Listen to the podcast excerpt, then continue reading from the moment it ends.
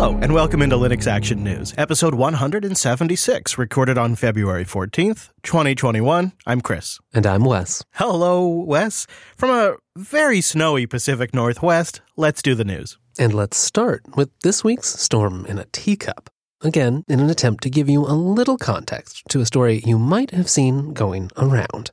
An Azure customer was outraged after finding himself on the receiving end of an unexpected LinkedIn message from Ubuntu maker Canonical this week. The user, Luca Bongiorni, had spun up an instance of the Linux distro on an Azure corporate subscription in order to test out some new tooling. Shortly afterwards, however, a message turned up from an enterprise development representative at Canonical with the ominous phrase I saw that you spun up an Ubuntu image on Azure. I noticed.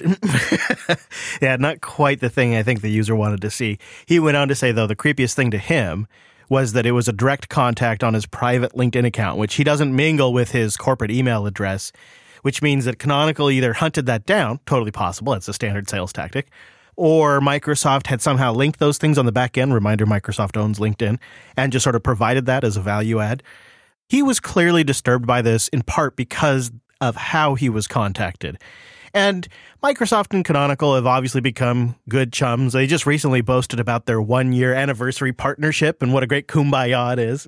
But I don't think this is unique to Microsoft and Canonical. If you look at the terms of service for Azure, there is a little sentence in there that says, quote, if you purchase or use a marketplace offering, we may share with the publisher of such an offering your contact information and details about the transaction and your usage. And of course, if you go look at Ubuntu's legal details, they've got a whole section talking about their ability to market our products or services to you. Yeah, and even even this guy who was upset, he acknowledges, okay, the the data sharing in some ways is sort of understandable. These are our cloud products, but he says it should be made clear, and I kind of agree with him. On the Azure marketplace, it maybe maybe say when you're just choosing to deploy 1804, maybe mention, hey, by the way, we're going to let Canonical know.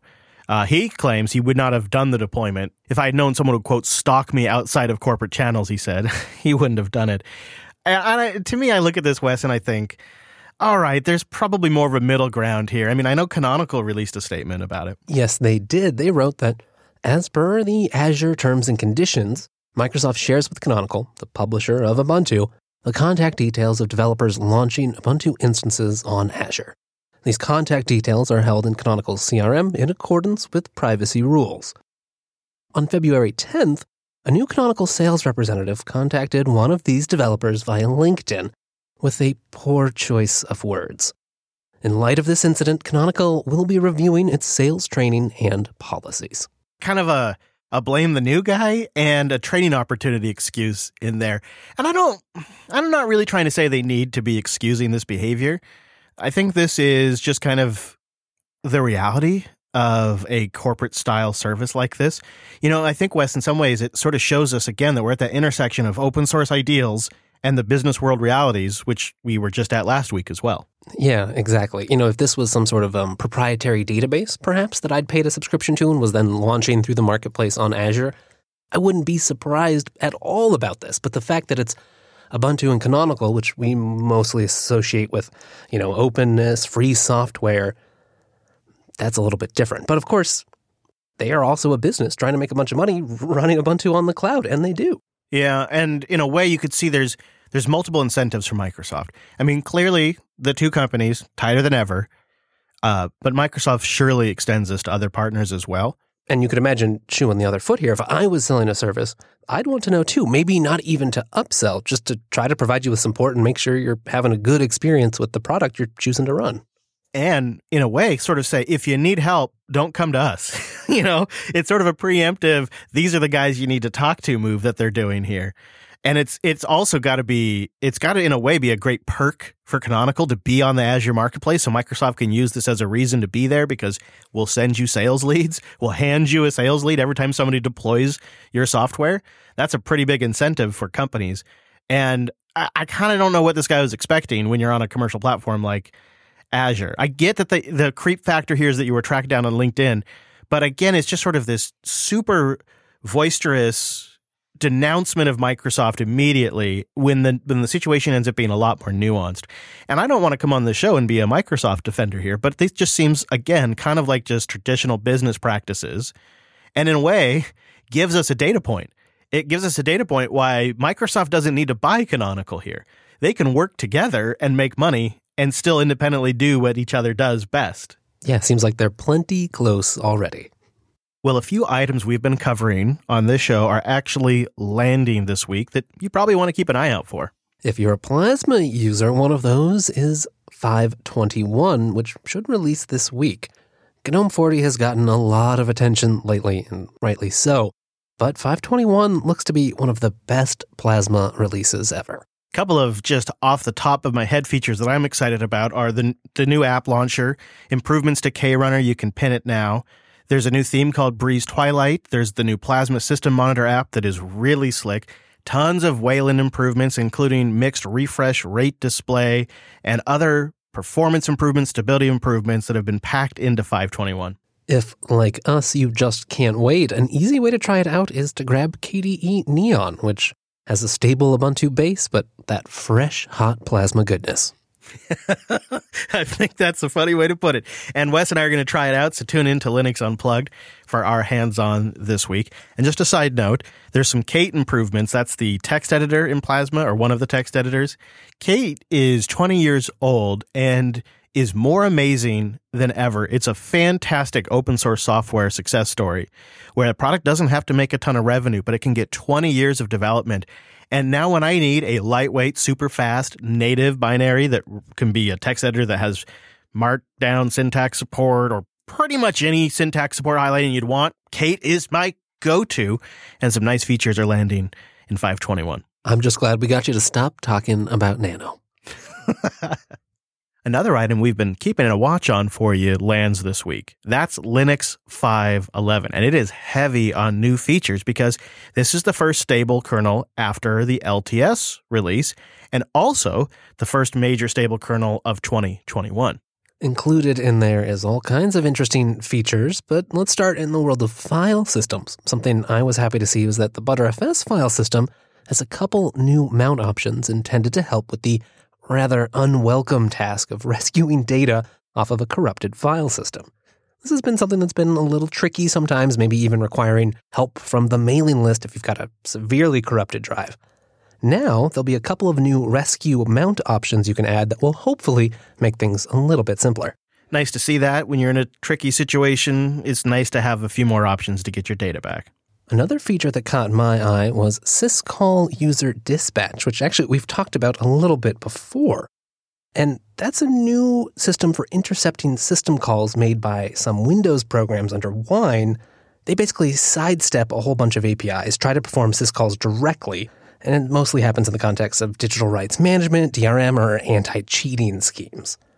Syscall user dispatch allows for efficiently redirecting system calls for just a portion of a binary. So you can just sort of hook in the game, just the part that's trying to do the anti cheat system. And then the system calls get redirected from just going to the underlying system back to Wine so that Wine can handle them properly.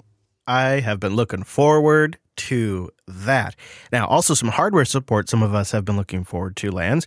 Lots of new ARM hardware support. Finally, the support for that failed Ouya Android game console. That's shipping.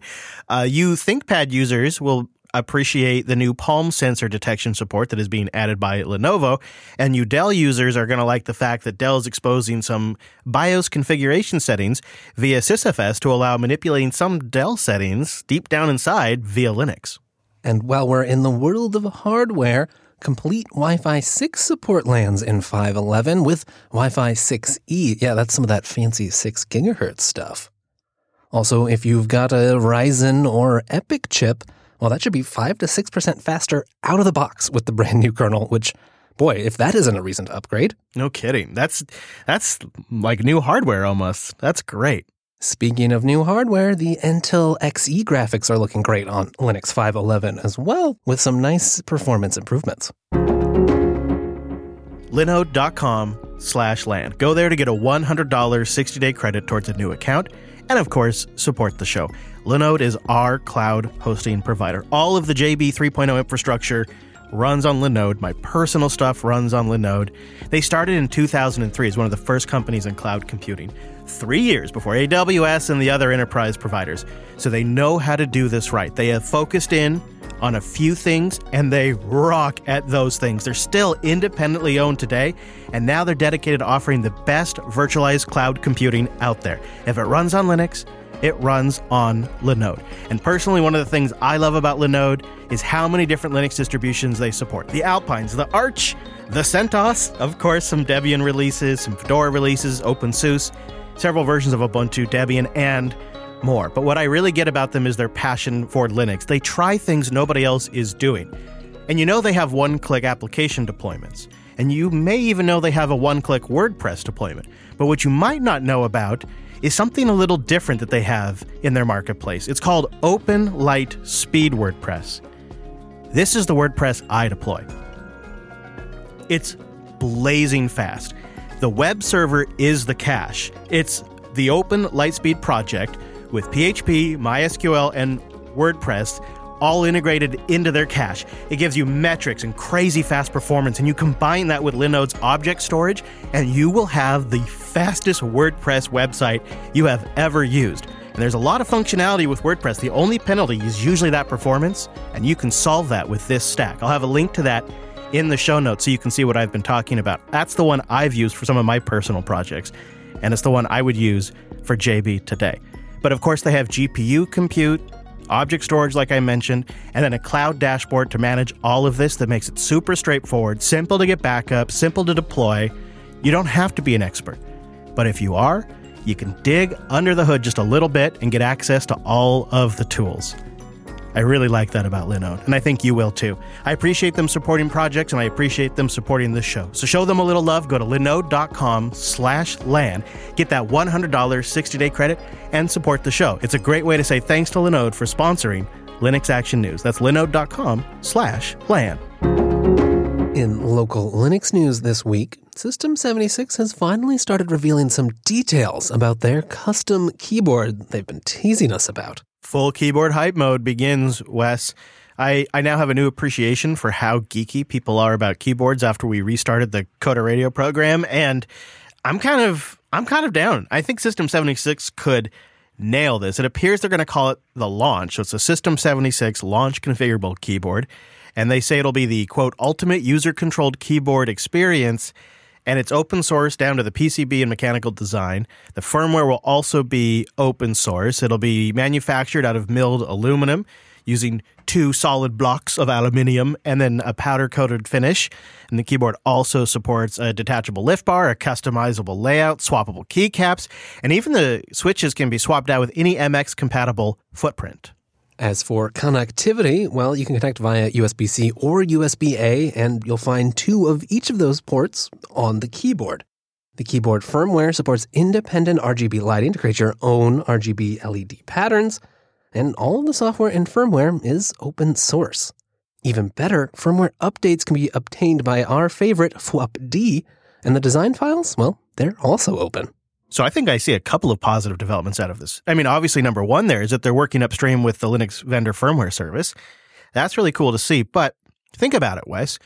If you're going to build a machine, if you're going to build a full computer and you've never built a laptop before, you've never built something that complicated, isn't it a bit of a brilliant strategy to start with a keyboard? Because not only do you have to nail that and you learn so much, but that is a product that anyone can buy. They don't have to be an existing System 76 customer, and it's an obvious upsell to any future System 76 machine. You'll see every configuration page going forward have the optional System 76 launch keyboard. Yeah, it fits very nicely in their arsenal. It's an easy way to get started out with the brand if you're interested in that. And it's just a great way for them to flex their manufacturing muscles, go through the process one more time. I mean, you know, the Thelio is still new in many ways. So this should help refine those processes. I know they've learned a lot already, and I'm sure they'll learn even more with this. Yeah. And and of course the Thelio is is beautiful. They I'm sure they figured a lot, but they're still shipping a another another manufacturer's motherboard and mainboards, whereas they are building this one here. And uh, when they get to build the whole thing from the ground up, what we see is a lot of our boxes are checked. I mean, the way we're even finding out about this really is because it's on GitHub and we can just see the information. and that is pretty telling on how I think they're going to run this thing. I like the potential here. Of course, I'm a, you know, I'm a big fan of System 76. They've been a sponsor on this show, obviously. But I think this is an indication of how serious they're taking open Linux hardware. And this is a long journey they're going to have to go down to build these things but this is a super important step. And it's not even something Apple got right for a long time. So it's brilliant they're starting here. And uh, I know for you, it's going to mean you can finally get your RGB game on. Oh, finally. I was just waiting for a keyboard that supported Rust. Also, in the local section this week, it looks like AMD is hiring more than a few engineers. And perhaps this is thanks in part to their increasing sales in the enterprise and the high performance area where Linux is very successful for them and they've been pretty good lately at delivering reliable Linux support. But there is some notable room for improvement that we've touched on, and uh, others like Michael Larabel at Phoronix have touched on. And perhaps there is some some more staffing that could be done to actually improve that stuff. Well, seems that's the direction AMD is going because based on recent job postings, it seems that AMD is trying to make strides in several areas. AMD is looking for a manager to oversee all their Linux kernel and virtualization development. The manager will oversee the engineers working on designing, implementing, and testing the Linux features for AMD CPUs. Hmm. Hmm. I like the sound of that, Wes. Also, this next one, Linux technical lead, the uh, engineering lead will have a workload that includes coordinating with OEM partners and tier one Linux distributions around new features and components. I don't know what they consider a tier one Linux distribution, but this was an area with the 6000 series that they specifically got some feedback. Hey, it'd be great if you worked with a few more distros to help get support on day one shipping. It sounds like this role, this technical lead, will do just that, working with quote tier one Linux distributions, which is really probably going to be what a lot of the derivatives are based off of. So that will have a trickle down effect of some sorts, excuse the term. But uh, on top of that, it seems that they're also going to attempt to keep partners and distributions up to date with future AMD developments and Linux support. And if none of that sounds like it's up your alley, well, maybe the fact that they're also hiring for Linux engineering and systems architect roles and a whole bunch of other traditional software and hardware engineering might be more your cup of tea. And credit to Michael Larabel, he noted something I think is worth discussing here. He says that a lot of these new job descriptions begin with a very key phrase, and that is, quote, step up to a new organization built to engage more strategically and deeply with technical teams of our commercial customers. Now, he says what's interesting about that is he only sees those opening lines on their current Linux job postings, not on other organizational job openings right now, which kind of implies, I think, Wes, that there's a, a bit of a restructuring in AMD to to kind of institutionalize and sustainably develop and support Linux. Uh, that would be nice to see. I mean, clearly Linux has a lot of support going for AMD. There's a, more and more of a partnership with graphics drivers taking up a huge amount of the kernel these days. That's got to be a good sign. One other piece that really caught my eye was that there are a number of firmware engineering job openings mentioning coreboot, including some noting this role enables coreboot technology on AMD products. Hmm, maybe more coreboot support coming soon. And one last note about uh, AMD stuff here and the Linux 511 release, which is coming out this week. That 511 release has initial enablement for the new Ryzen 5000 series laptops, which are due this quarter. So if you get a brand new Ryzen 5000 laptop in the next few weeks, be sure you're running a distro that has Linux 511 or later on there. Or maybe you won't be running Linux at all on that shiny new hardware because Google has been developing Fuchsia, an operating system that is distinctly not based on Linux. The latest proposal for Fuchsia shows just how this not Linux operating system might get the ability to run unmodified programs intended for both Linux and Android. And I don't think we're too surprised that they're going to try to get application compatibility. What we are surprised by in this announcement, or at least this proposal, is that Fuchsia is going to accomplish it differently than we expected. If you look at Chrome OS today, they're using a project called ArcVM to run Android applications unmodified on Chrome OS. And I think a lot of people suspect it'd be some kind of Google Linux virtual machine that would bring compatibility to Fuchsia. And we've gotten these indications along the way that perhaps Fuchsia is going to be an Android replacement. And so that's why we, we kind of assumed they would solve this problem. But it doesn't seem they're going to do it with a VM, Wes. No, this week we learned in a proposal that there's an alternative solution available for Fuchsia to run programs meant for Android and Linux. Instead of actually running a whole darn Linux kernel, Fuchsia would gain a system called Starnix which would act as a translator between instructions for the Linux kernel and instructions for Fuchsia's Zircon kernel. It's not wine. Don't call it an emulator.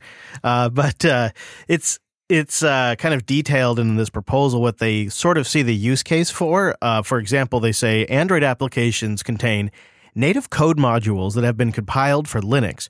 In order to run this software on Fuchsia, we need to be able to run binaries without modifying them. For example, we will run low level test binaries from Android source tree as well as binaries from the Linux test project.